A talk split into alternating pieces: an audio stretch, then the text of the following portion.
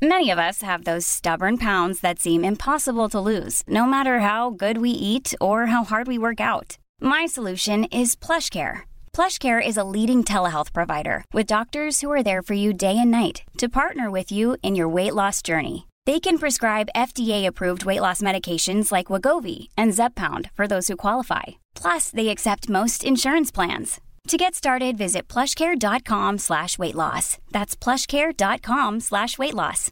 This is Paige, the co-host of Giggly Squad, and I want to tell you about a company that I've been loving, Olive and June. Olive and June gives you everything that you need for a salon quality manicure in one box. And if you break it down, it really comes out to $2 a manicure, which is absolutely insane. It's also so easy to get salon worthy nails at home with Olive and June. The difference between how your nails used to look when you did them yourself and now with the Mani system is a complete game changer. The best thing about Olive and June too is it's a quick dry, dries in about one minute, lasts for five days, and full coverage in up to one to two coats. Visit oliveandjune.com slash perfect Mani 20 for 20% off your first system. That's oliveandjune.com slash perfect Mani 20 for 20% off your first system system.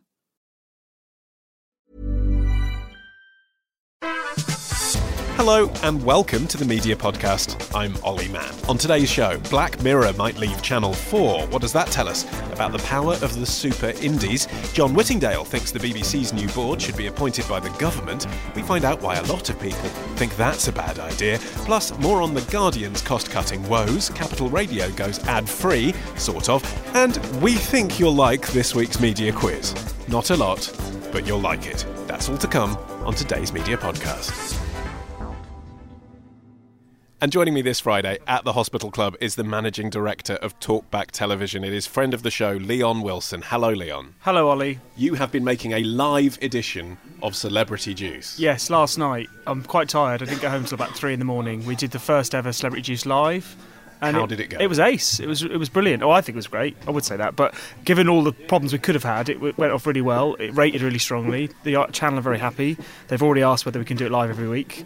Uh, I don't think I'll be doing that for my health. Um, we killed Rylan as well. We ran over Rylan in, in, in, in a tank at the end of the show. I can see why that would be popular. It was that was my, uh, my it took so long to convince ITV that that was a viable thing to do, and uh, I'm really pleased we did it. And having previously attended a live recording of Celebrity Juice and trying to look innocuous in the audience, but actually wearing a bright orange fleece, um, so I could clearly be seen on camera.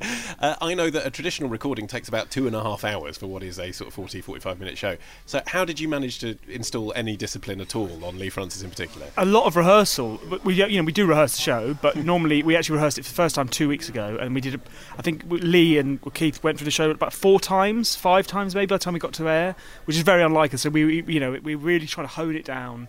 We knew we, had, we couldn't go over time. We had to get it all done in an hour. So just a lot of rehearsal. And he doesn't do autocue, does he? So that makes no it even harder. No, in his ear, and just trying to steer that madness through the hour was, was it was absolute chaos in the gallery, but lots and lots of fun. Saying the words Keith Lemon in his ear in the same sentence are generating all kinds of innuendos, but I'm going to move on because we're not that kind of show. Uh, joining Leon this week, making his media podcast debut, welcome BuzzFeed's TV editor, Scott Bryan. Hello, Scott. Hello. Uh, give us a flavour of your day. Uh, what are you working on at the moment? Okay, well, this one is not typical of what I normally do, but I'm doing, um, you know, Gogglebox. I do. And then there's the Malone family. Yes. And they have always. Now, hold on, the Malone, fa- they're the ones from Essex, aren't they? Uh, or they're the one from Newcastle? They're the ones from Newcastle. I love the girl. What's her name? The young no, one? No, no, no. That, that's Scarlett. That's the Moffat family. Oh, that's the Moffats. It's all very confusing. Oh, the They Malones are. are the ones with the dogs. Yes, the yeah, ones yeah, with the, the, dogs. hundreds and hundreds of dogs. Yeah, Yeah, yeah, yeah. So um, uh, they always seem to have a sort of food-related treat in the centre. They do. It's been picked up by some people. So today, I have been watching many, many episodes of Gogglebox and noting every single different variety of food that is visible on the screen to have a sort of very serious take of the variety of the food that the Malones eat. I thought what I did was pointless. it's, it's the future face of journalism, folks. You it heard it really, it really is, isn't it? Uh, and give us the inside track. What makes the perfect BuzzFeed listicle? I mean, I think it's it's it's something that you particularly find funny. Like, for example, what, what we do each morning is, is that we all have have ideas at the top of our head, and each sort of writer has their own specialism, and then we just sort of bandy around ideas. And normally, it has to be something that sort of grabs you, but also other people in the room as well. So, no- there is a traditional kind of almost Times Guardian Telegraph esque morning meeting, is there? Not necessarily, because like mornings meetings, I think last quite a long time. They all very quite thorough. Ours seem to be kind of you know drop in, drop out, and then we have quite a lot of brainstorming brainstorming sessions. Ah, it's a brainstorm. So it's, not a morning meeting. but it- There's the- coffee and cool hair. Yeah, It's a- well- that's an editorial meeting. also the amount of times that it ends up the best ideas coming in the pub at the end of the day is staggeringly high. I, mean, I imagine that's similar to your industry, isn't it, Lee, on comedy? I mean, writing comedy, actually, you can sit around and talk about what are the best pair of fake tits to put on the show, but actually, I imagine going out and playing with the props is the best way to do it. Yeah, we do loads of games run throughs. Often, I was on the way here. I was walking through the office, and uh, there was a cardboard box on the floor, and our series producers jumped out and bo- booed me, basically. You know, like, this is what I'm like. I think they were tra- practicing some game, but yeah, that's that's what. Yeah, it's a similar sort of thing. It's you know, lots of brainstorms, and then some a lot of conversation. Really, conversation is the key to getting ideas and building on other people's ideas and trying to hone them down to what is the best form. But this is, of course, how Chris Evans went completely off the rails, wasn't it? Generating every idea in the pub. I mean, it leads leads down dangerous road Yeah, we, ways. we don't we tend not to, st- to try and stay out of the pub because it just you only can only get an out good hour out of it before it just descends into yeah, well, people tonguing. it's always the case that you have really great ideas and then the next morning you can't remember any of them. yes, exactly. There's also that. Yeah, yeah. Shall we get on with the news? The future of hit drama series Black Mirror may lie away from Channel 4. Well, that's the suggestion, anyway, of a Media Guardian article after they reported a breakdown in relations between the producer and the broadcaster. Uh, you might remember last year Netflix paid an estimated $40 million for a fourth season of Charlie Brooker's Black Comedy. Uh, that deal was thought to still guarantee Channel 4 a first look option for future series, but apparently uh, that is not the case. Uh, Scott, Channel 4 have sunk a lot of money into Black Mirror, haven't they? This must be very, very frustrating. I, I think it is quite frustrating, but also at the same time, when Black Mirror was picked up by Netflix, I, I felt that the deal didn't necessarily make sense because essentially, when the show will be done, um, Netflix can't show it within the UK because Channel 4 have got first look rights, but internationally they can. And that is very much against with um, a Netflix original show. When it's anything else like House of Cards or Orange is New Black, it's available everywhere all at once.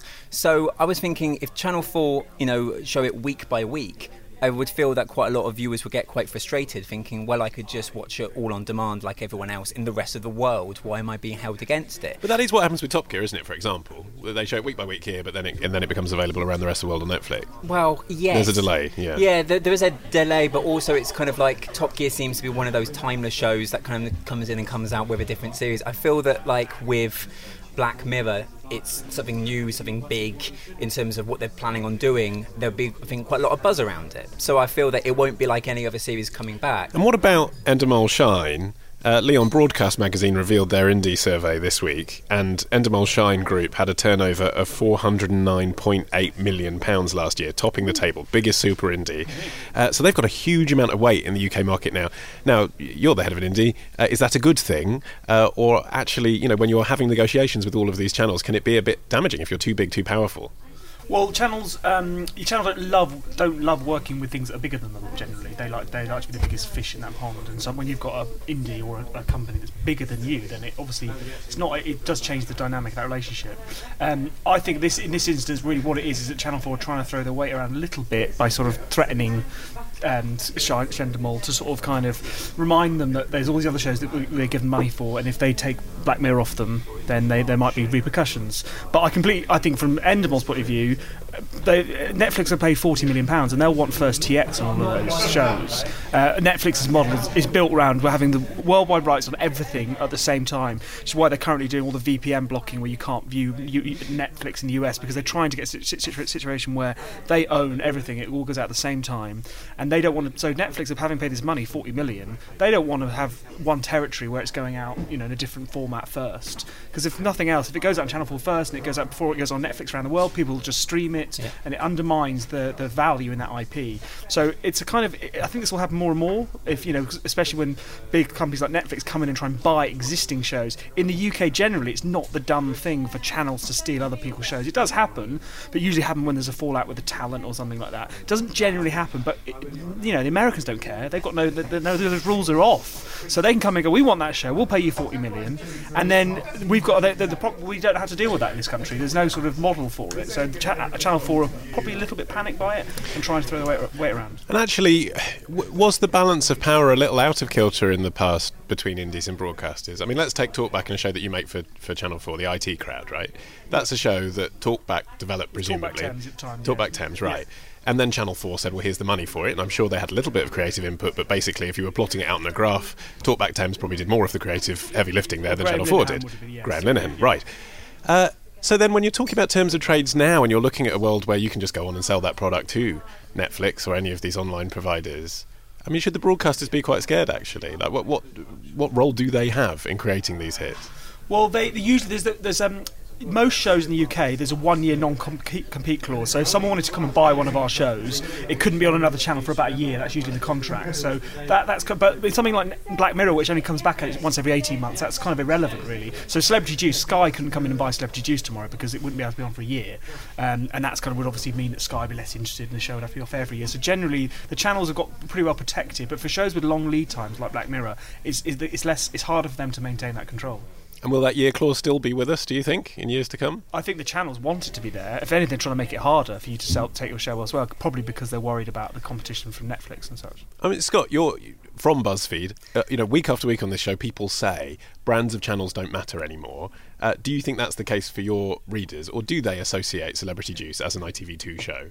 I think it's it's the same on both sides. I think that with channels, people still very much know what shows Channel 4 do or different digital channels seems to still, I think, relate quite well. We don't really necessarily underneath our articles when we write about shows talk about you know what channel they're on and when because readers already instinctively know.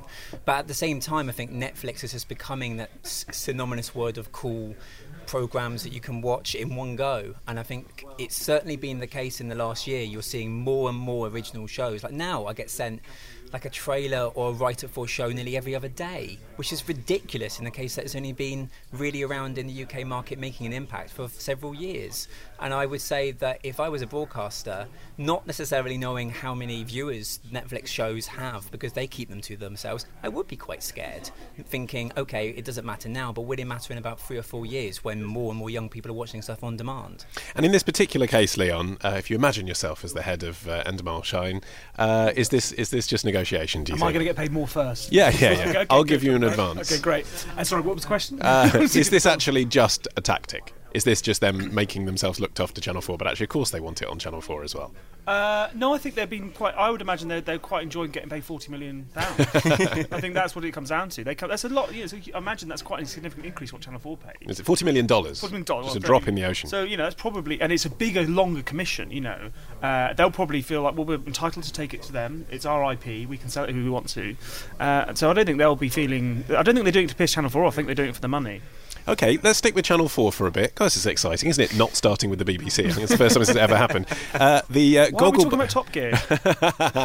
I tried. Uh, the uh, Gogglebox producer has stood up for Channel 4. Uh, speaking at Broadcast's Indie Summit, Stephen Lambert told producers there that no other broadcaster would have taken a chance on his format. I remember when Kevin Lygo said to us, well, we're not going to carry on with Wife Swap because we feel we need to start doing new things all the time. And yet Wife Swap was at that time still getting, them, I don't know, 3 million viewers. I mean, a big number these days. The, the decision to stop Big Brother, clearly Big Brother hadn't run out of steam. It, it's, it's doing very nicely on Channel 5. The fact that you have, I mean, this is a completely weird notion for a commercial broadcaster to, to end shows that are still doing well that's all driven by Channel 4's desire to, to meet its fuzzy remit uh, and to be distinctive. Now, Leon, as the saying goes, he would say that, wouldn't he? He he might, uh, but he's probably right, and uh, he's completely right in saying that the Channel Four shouldn't be privatised. And I can't, I haven't seen a single compelling reason why it should be privatised, other than John Whittingdale maybe having a bit of a beef about being fuzzy or something. I don't know. It just doesn't seem there's no sort of coherent um, point being made, and I just think um, it's. It's a scandal that's even being considered to be privatised. And I said as someone that has an ambivalent relationship with Channel 4, like, we don't tend to get a lot of shows away with them. Uh, and it's frustrating for us. We try very hard. So it's not like I'm a massive Channel 4 sort of evangelist, but I still think, I totally believe in the, ro- the, the sort you know, the need for Channel 4. And, the, and it's, it's a great channel. And when it does things well, it's brilliant. And it should remain the way it is. But actually, people say that they wouldn't be able to take risks if they were privatised, but some of their risks pay off commercially, so they would. What it seems to me would suffer is stuff like Channel 4 News, which I'm personally a You're fan a of, but you fan, can sort yeah. of understand why John Whittingdale isn't. Yeah, I think there's, there's, there's news. There's kind of there's a lot of documentaries they do, a lot of dispatches, things like that. You know, there's kind of more hard hitting stuff. Um, yeah, and I think a lot of those will just go out the window if it became privatised quite quickly. I mean, you know, someone whoever buys it will probably make the right noises, like Kraft did with Cadbury's, and go, "Well, no, we're going to keep doing these things." But two years down the line, you'll see a very different channel. You'll see a channel probably more like Channel Five, which is becoming increasingly American. Do you agree, Scott? We should uh, try and avoid the privatisation of Channel 4 if we can? Well, I mean, he sort of made a very good case in the speech that some of the shows that are now big hits for Channel 4 weren't necessarily successful in their first run. Gogglebox, for example, was on Wednesday at 10. And I think for the first series, people were a little bit like, you what? People watching other TV, how does this make it a thing? And then people sort of saw the nuances and mm, sort of, you know, started to really like what Scarlett was saying. And then they would sort of build sort of a relationship towards the characters. And then that, that became big. And other shows, for example, like First Dates, wasn't necessarily big in its first run. Now it's really huge. Shows that were, I think, kind of added in by accident that wouldn't necessarily been in the case with privatisation. For example, the last leg, which was added with the Paralympics in 2012, has now become on to be a very big permanent fixture. There's been some times in my mind I've been thinking, would they have spent, you know, so much time dedicated towards their Paralympics and championing diversity? Probably not. They wouldn't have because those are issues that generally, if you're not making a profit on, would be the first ones to go.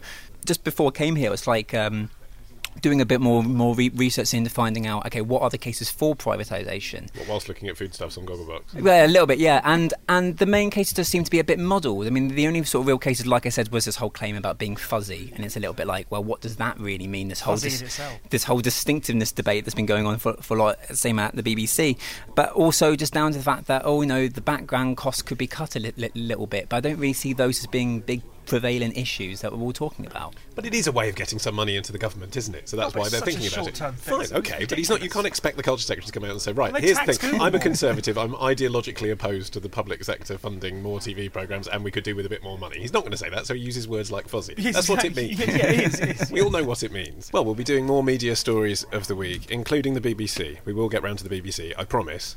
After this. No music this week, just the somber news that this show runs on listener contributions. By contributing just a little cash to us each month through direct debits, that's how we afford to make sure there's a podcast for you every fortnight. If you're a student or a runner or researcher, only got a couple of quid, send it to us. Send us the message that you care about what we do. If you're a producer or an AP, well, then you will understand how much time we put into making this show. Give a little more, you can afford it. And if you're an exec, well, have one less extortionately priced mojito and pass on the savings to us. Your donations matter. Go to themediapodcast.com and help keep us going. Thanks. There's never been a faster or easier way to start your weight loss journey than with PlushCare PlushCare accepts most insurance plans and gives you online access to board-certified physicians who can prescribe FDA-approved weight loss medications like Wegovy and Zepbound for those who qualify. Take charge of your health and speak with a board-certified physician about a weight loss plan that's right for you. Get started today at plushcare.com slash weight loss. That's plushcare.com slash weight loss. plushcare.com slash weight loss. Everyone knows therapy is great for solving problems but getting therapy has its own problems too, like finding the right therapist, fitting into their schedule, and of course, the cost. Well, BetterHelp can solve those problems. It's totally online and built around your schedule. It's surprisingly affordable too. Connect with a credentialed therapist by phone, video, or online chat, all from the comfort of your home.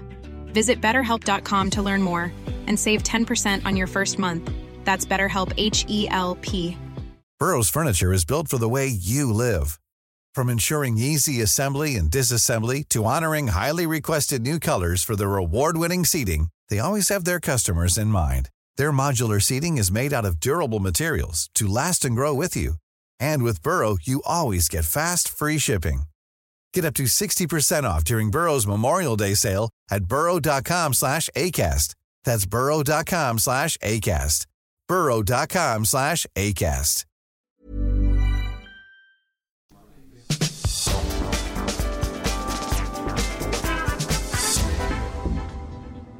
Right, time for some news in brief. And the Culture Secretary, John Whittingdale, continued to put the willies up public service broadcasters this week. In a wide ranging interview with the Sunday Times, he suggested that the BBC's new unitary board should be mostly appointed by the government. Uh, Scott, a totally normal thing to do. There's nothing Nothing unreasonable about that, right? Well, it was the case that Whittingdale sort of came back and said, "Oh, this is totally fine. This is not a thing that you know we should be made a drama of." And then I think Alan Rusbridger then screenshotted that part of the interview, and then that made immediately got about a thousand retweets of very concerned people being like, "That is quite a big deal, really."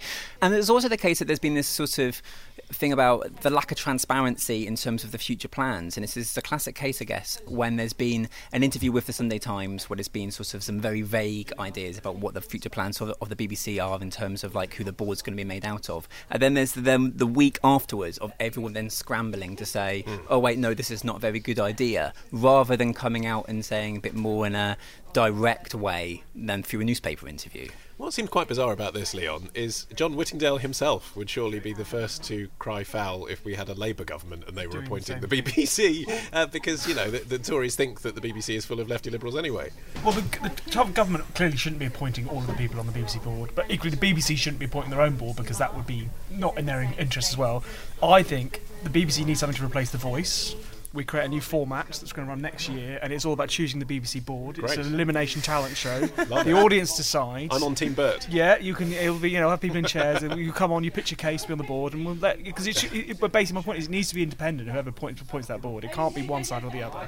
If it's going to have any effect, if, uh, if it's going to be efficient. But we need diversity on the panel, Leon. You're never going to get that if you just have uh, grandees of the BBC Trust appointing. People. Well, we could get it. You know, Marvin can present it. He's got. also, on this subject, the Radio Times uh, have opened a new front on charter renewal. I love this story. Have you seen this? Yes, yeah, yeah. Uh, they claimed that their readers' answers to the consultation, which they collected separately, weren't considered.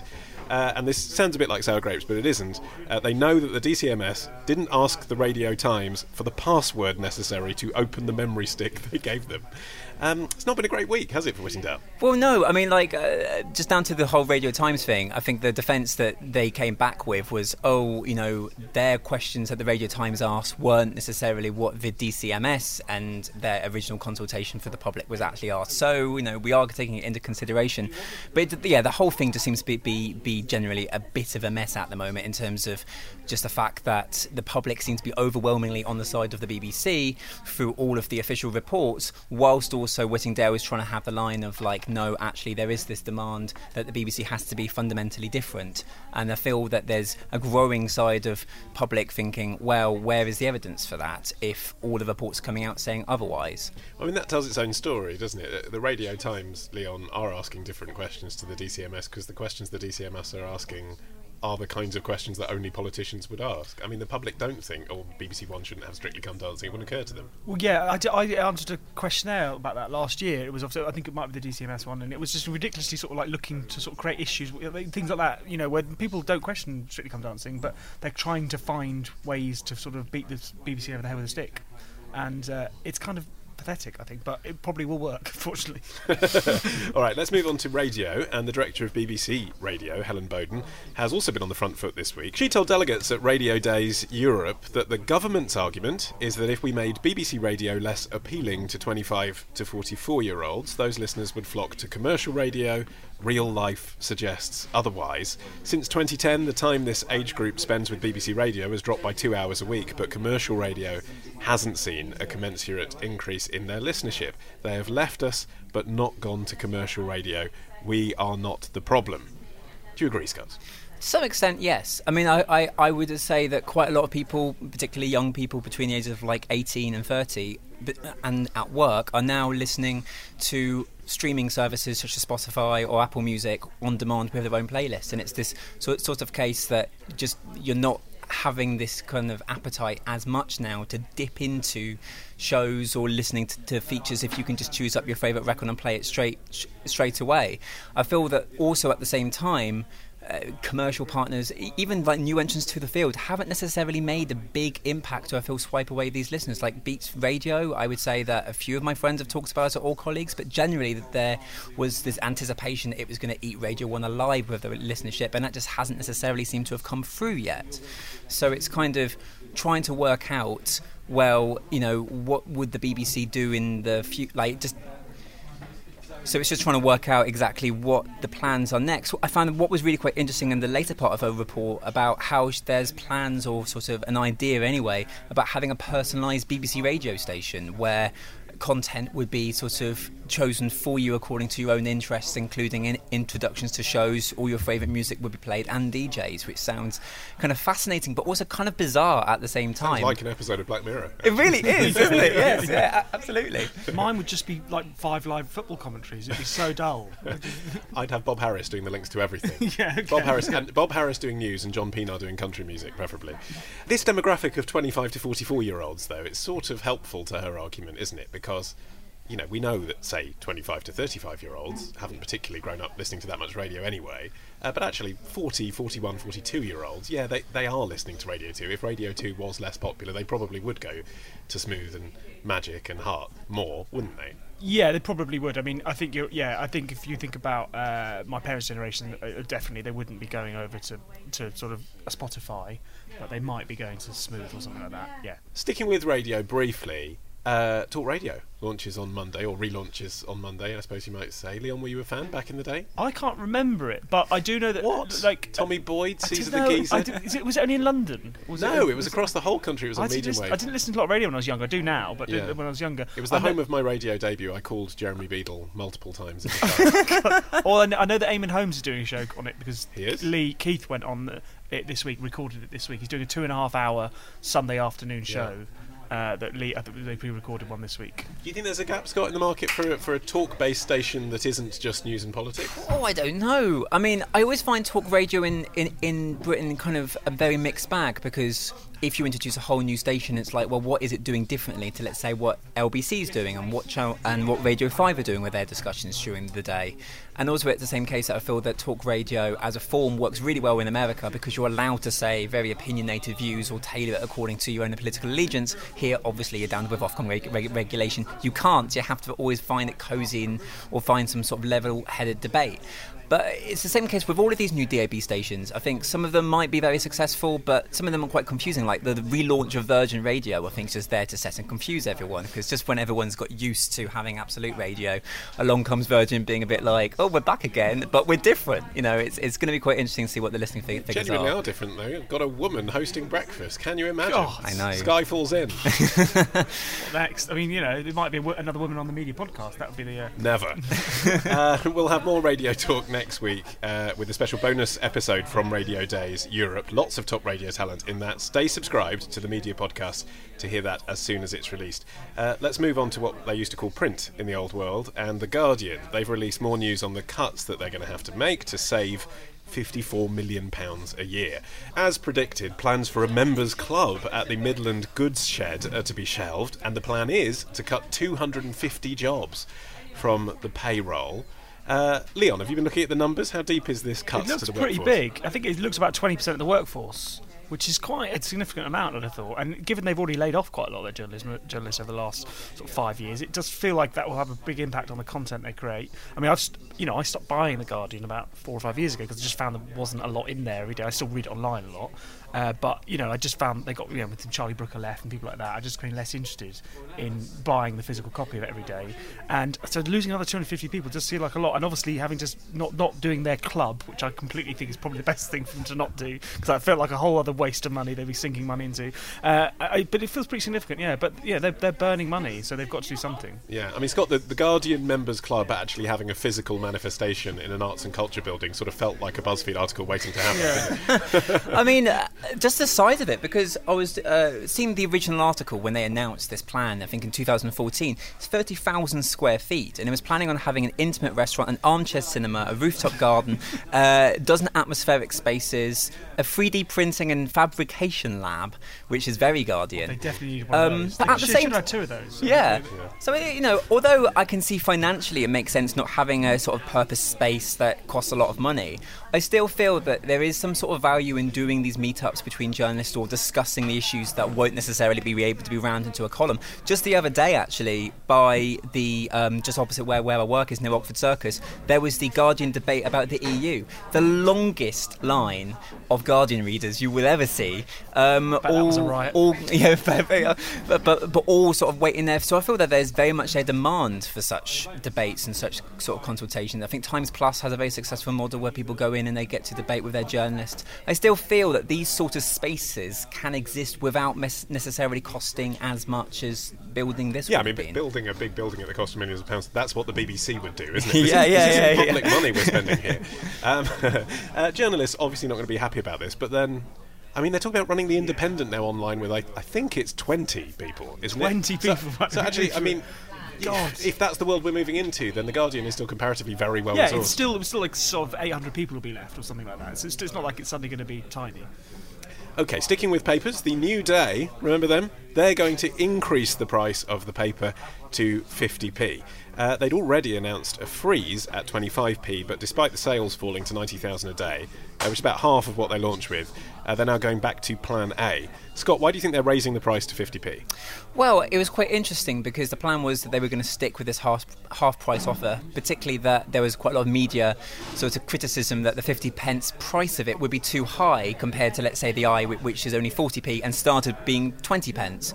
But at the same time, I feel that they're quite confident with the product, even though the readership I feel is less than they probably would have originally hoped at around 90,000. I think they're looking to other models of like how the i was when it came in. It built gradually over time as people became more familiar what it stands for and how different it is as a paper compared to the rest of the market. So I would feel that, you know, they are taking a risk here, doubling the cost when it isn't as high as they had planned, but I wouldn't say that this is necessarily a failure straight away. Well, no, but they are giving money back to advertisers. If they fail to hit their target in the first quarter, they're going to have to. They, they, they sold their advertising on the basis of 200,000 readers. Leon, was that sort of just wildly optimistic in the first place? It does seem a little bit optimistic. I think I don't know how long it took the i to get to 300,000 the i sales, and I don't know how long it took to get. But it felt like it's going to take a while to get a paper, a new paper into the market to work now in the current market. So to expect to sort of go in at 200,000 and stay there was probably overly sort of optimistic. Yeah, My guess is they've done some research and they feel like the, the, the people that are currently buying it will pay 50p. You know, I can't see them doing that unless they're pretty confident that enough of those people are going to stick with them. And essentially, they're sort of doubling their profits overnight, aren't they? By doing you're that? enough of a mug to spend 25 Exactly, exactly. I mean, what are you going to do with the other 25p? I mean, it seems to me the problem, as much as anything, is, is getting displayed in the retailers in that middle market bracket. It's very competitive. Whatever you think of the Mail, that's a great title in that space. You know, why are you going to put New Day on top of it? Yeah, I've, I suppose I've not even seen it. Like when I've been, in, you know, Hmm. I haven't been paying particular attention, but I go into newsagents and shops. I've not actually noticed it anyway. I'm sure it's there, but it's not obviously getting a lot of shelf space. How Yeah. long do you give it, Scott?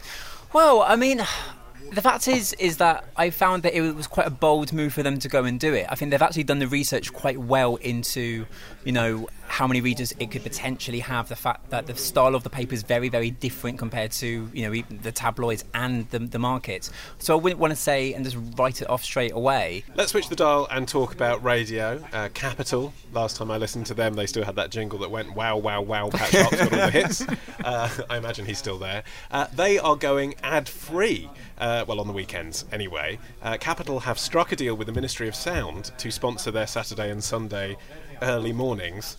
That's actually a really good brand match, isn't it? You know, you're up all night, you've been at the Ministry of Sound, you turn on Capital, you don't want to hear any ads, you want to hear more sort of chill out club music. You can sort of see that working. Clever. Yeah, absolutely. I mean, bizarrely, in a small world way, a, a friend who I was on the same student radio station is a DJ for Capital X Shop within this time slot.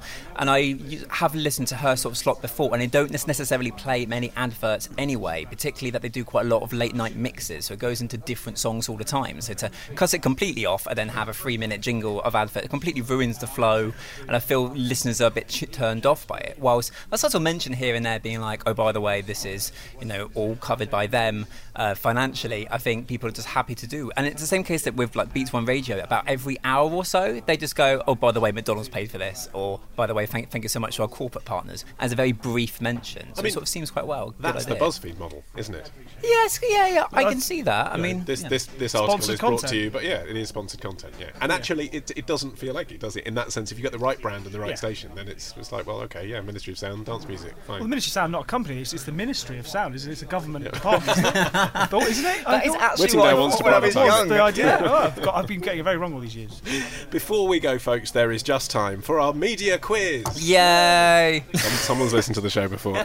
Uh, this week, it is entitled "Every Second Counts." Oh. Yes, in honour of light Too entertainment soon. legend Paul Daniels, who sadly passed away this week. We have brought back his 80s format. Uh, the winner will receive a Paul Daniels magic set. The loser is Really? banished. I mean, would love one. Oh, Someone really is new to the show. Uh, the loser will be banished to Puzzleopolis. Uh, okay, you both have 10 seconds on the clock, which will count down as you give as succinct and accurate an answer as you can. The one with the most seconds left at the end of the game wins and can plug whatever they like. Leon, you're going first. Choose a topic sofas or smoking? Um, sofas. Sofas. Insert amusing light entertainment observation here. BBC Breakfast caused milk to come out of the nose of former Countryfile host Miriam O'Reilly, but why? Because she thought it was sexist that the man always sat on the left or camera left i- i- when hosting a show with a woman. Um, I think who gives a fuck? Stop the clock. Uh, yes, the story is that a less experienced presenter sat on the left hand side of Louise Minchin. Uh, Leon, you, you did just uh, very succinctly express your position on this, but generally, how important is positioning on camera? I- Anti I- Dec, always left and Uh, right. yeah, yeah, yeah. No, that's true. Uh, yeah, it- it- com- familiarity with the viewers is important when you're But doing a show. not about Having- male-female superiority. Uh, yeah, I, I pers- I've never ever heard it discussed in doing any show that the man was going to left. Obviously, once you were drawn to attention to it, you would notice it. I do judge anything. Who cares? But then I do worry. Was that just me reinforcing the sexist uh, hierarchy? So, but uh, my first thought was, oh, who gives a shit? But maybe I'm sexist. I don't know. It is just a really bewildering story because you sort of read it the first time thinking, ah, you know, what a load of old guff. And then actually over time you're thinking, oh, hang on, I'm starting to see this. And then you keep thinking that there's this sort of secret meeting of people who decide the ordering of presenters on left and right. And then you realise that's all bollocks. So it's No, kind it's- of I can assure you that's never been it- a thing I've ever heard of. Yeah, there's a I lot of panic on um, other, on other matters. Ant goes on the left, right? Yeah. Yes. Yeah, he's taller. Yeah. Isn't it actually not about superiority, but just about the fact that we're used to seeing taller people on the left, and usually the man's taller than the woman? But they're usually sitting down. But aesthetically, you're still you're still. Possibly.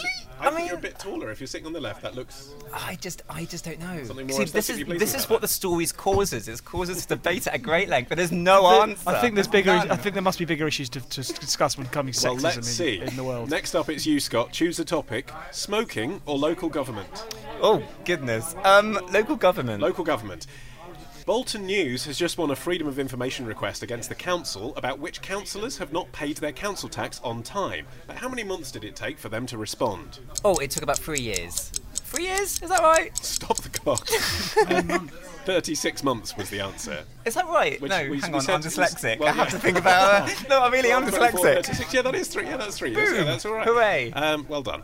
Yes, the Freedom of Information Act was under review. Now the government is saying it's all fine as it is. Uh, it could be better though, couldn't it? Well, yeah. I mean, I feel I feel this the whole thing could be a lot more efficient, a lot more quicker. The fact is that it has to take so long to go and get a response to a very kind of straightforward local news interest story is still a very very frustrating thing. But uh, well done, the Bolton News. For getting Yeah, the absolutely. news Yeah, broadcast. yeah, I mean, it was yeah, almost totally. worth yeah, it's like all the president's men all over again. Leon, back to you. Smoking or podcasts? uh, smoking. Smoking. A subsidiary of Vice Media has been making ads for a tobacco company, according to the FT. But which one? Vi- w- Vice Media. What the- uh, oh, I don't know. Vice. Which tobacco thought- company? Oh, uh, Philip? Morris is anyone anyone knows. Correct. Stop the clock. Philip Morris was the answer.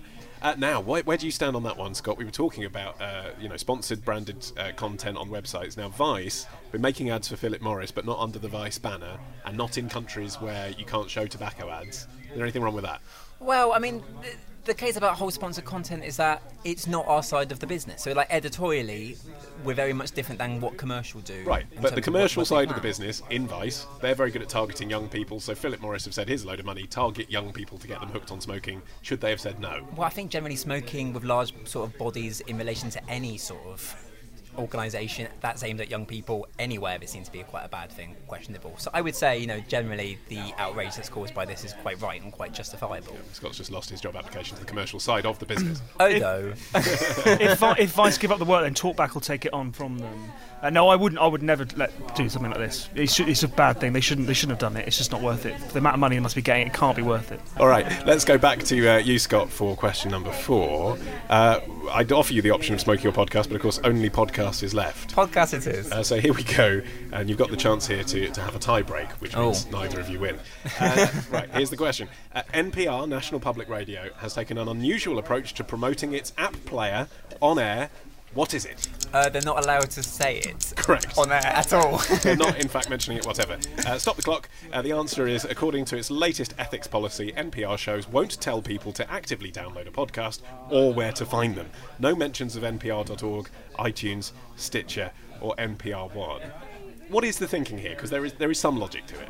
Well, from what I got from that, the logic is that people instinctively know where to go and find a podcast should they go and have this person on saying, oh, this person is from you know, the Happy Hour podcast. You just can Google Happy Hour podcast and find it. And it's also the case that if you're advertising a particular product, such as Stitcher or iTunes, it's just free advertising on public radio, which is seen to be a bit of a thing. But sometimes I think, have they overthought this? Have they o- overthought this ethics thing at the end of the day? 'Cause it's a slight mention. And sometimes by sort of giving, you know, like when on the BBC they say, oh, this g- generic M- MP3 player, you always think iPod. Yeah. You know, it's, it, it just sort of stands out in its own way. Oh, that's what they're talking about. yeah, yeah, yeah, yeah.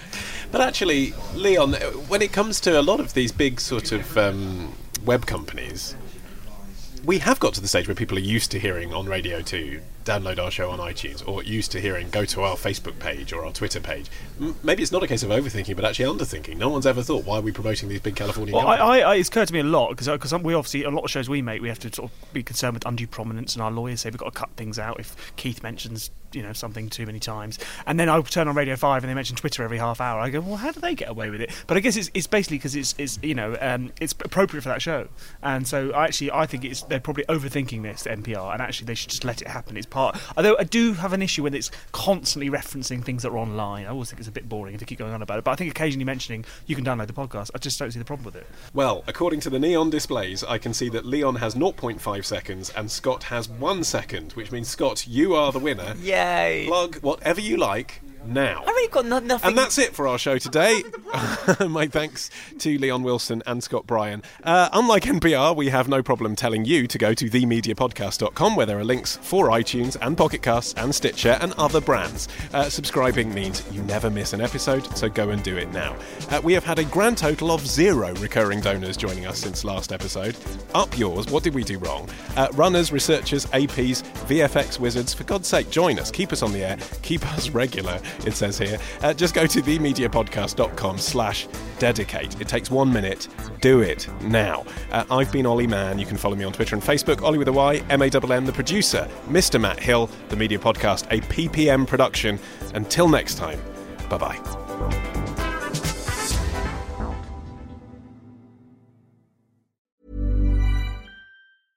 Hey, it's Paige DeSorbo from Giggly Squad. High quality fashion without the price tag. Say hello to Quince. I'm snagging high-end essentials like cozy cashmere sweaters, sleek leather jackets, fine jewelry, and so much more. With Quince being 50 to 80% less than similar brands. And they partner with factories that prioritize safe, ethical, and responsible manufacturing. I love that. Luxury quality within reach. Go to quince.com slash style to get free shipping and 365 day returns on your next order. Quince.com slash style.